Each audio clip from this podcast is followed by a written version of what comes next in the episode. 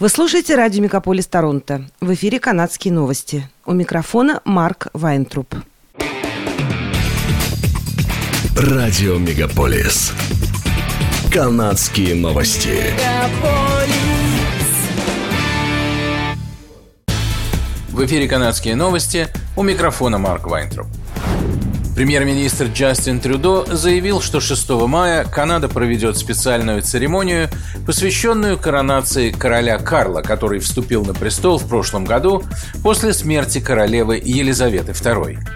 В пресс-релизе офиса премьер-министра Джастина Трюдо говорится, что церемония состоится в столице страны в тот же день, когда коронация короля Карла III будет проходить в Вестминстерском аббатстве в Лондоне.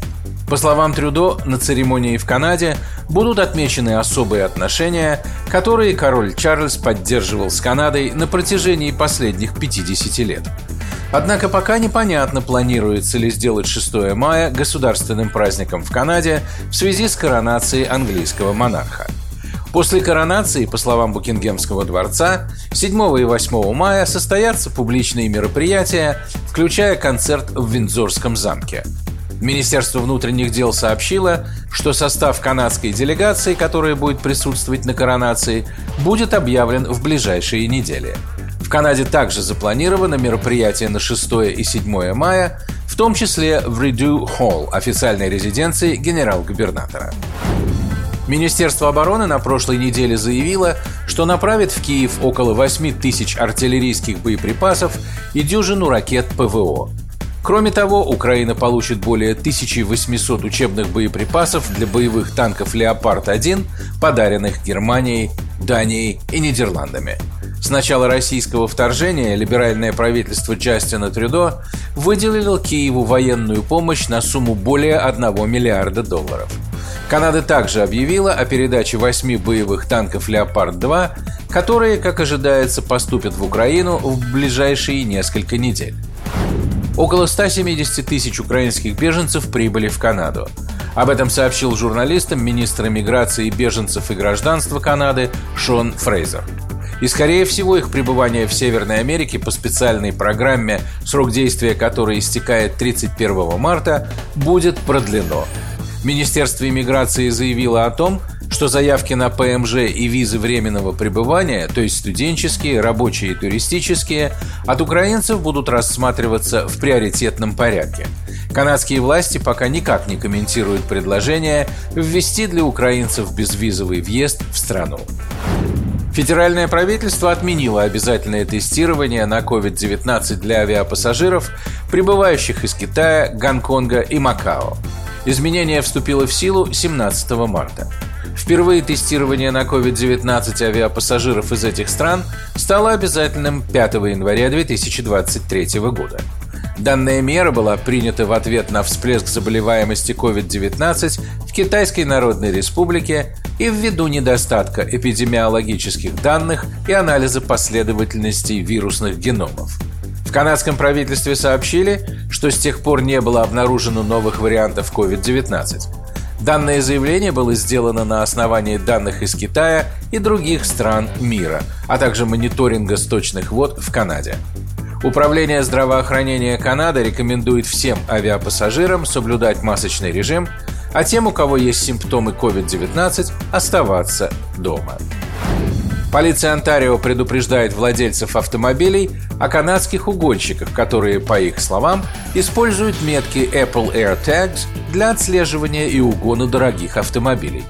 По словам полиции, один из автовладельцев получил уведомление об устройстве на свой iPhone. Он обнаружил его в блоке предохранителей под капотом.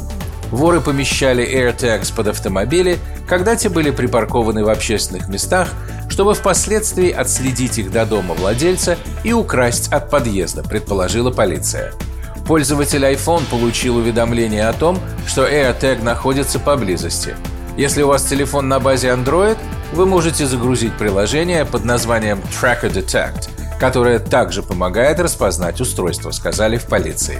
И наоборот, если вы сами установите AirTag на свой автомобиль, это поможет определить его местонахождение в случае кражи. Купить недвижимость в Онтарио очень дорого, но новая программа под названием Our Borrow помогает людям преодолеть первый порог, который для многих кажется невозможным.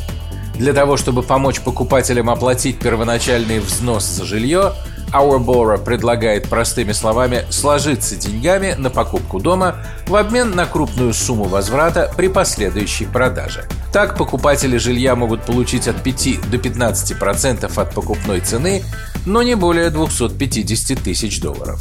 Наш первоначальный взнос не является ссудой, поэтому у нас нет процентов или дополнительной пени, говорится на веб-сайте Borrow. Вместо этого мы покупаем долю в вашем доме. Когда вы решаете продать его, каждый из нас получает свою справедливую долю прибыли. Программа доступна для жителей из Онтарио в 11 регионах, включая Торонто, Йорк, Пил, Даром, Холтон и другие. Когда дом продается, доходы распределяются между всеми инвесторами, которые получают долю от стоимости. Если дом падает в цене, то потери также делятся.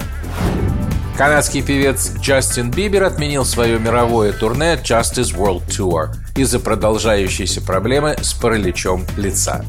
Турне, которое должно было начаться в 2022 году, было отложено в июне прошлого года, когда Джастин Бибер шокировал своих поклонников сообщением, что страдает параличом лицевого нерва из-за редкого заболевания.